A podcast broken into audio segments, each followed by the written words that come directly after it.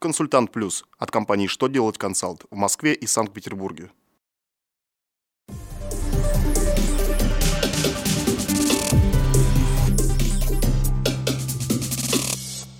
Добрый день! В эфире передача «Новости законодательства» в студии Екатерина Ремезова. Сегодня в программе Где найти новые КБК для уплаты налогов?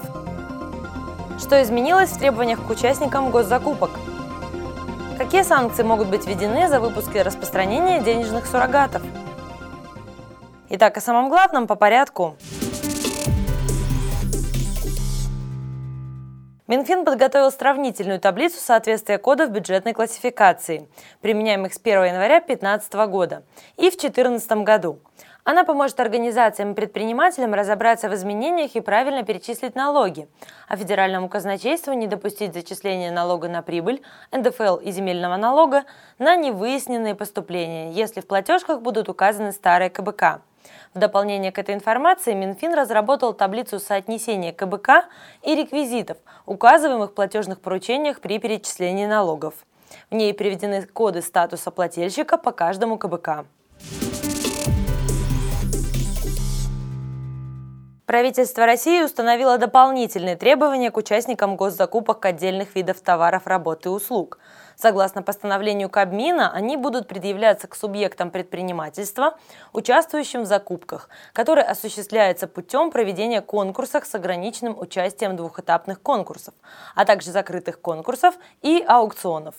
Кроме того, уточняются случаи, когда поставка товаров, выполнение работ или оказание услуг возможно только участниками закупки, которые имеют необходимый уровень квалификации и документы, подтверждающие соответствие дополнительным требованиям.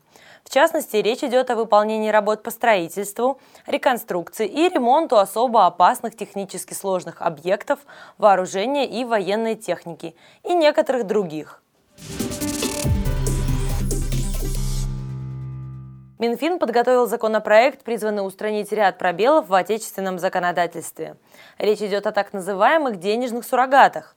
В проекте предлагается установить штрафы за эмиссию и операции с денежными суррогатами, а также создание и распространение соответствующего программного обеспечения. Авторы проекта пояснили, что законом о Банке России запрещен выпуск денежных суррогатов, но ответственность за это в законодательстве не предусмотрена – при этом в ведомстве отметили, что виртуальная валюта не является законным платежным средством, а цена на нее определяется спекулятивными действиями, что обуславливает высокий риск потери вложенных в нее средств. Кроме того, из-за анонимности владельцев такая валюта часто используется для легализации преступных доходов. На этом у меня вся информация в этом выпуске. До встречи на канале «Что делать ТВ».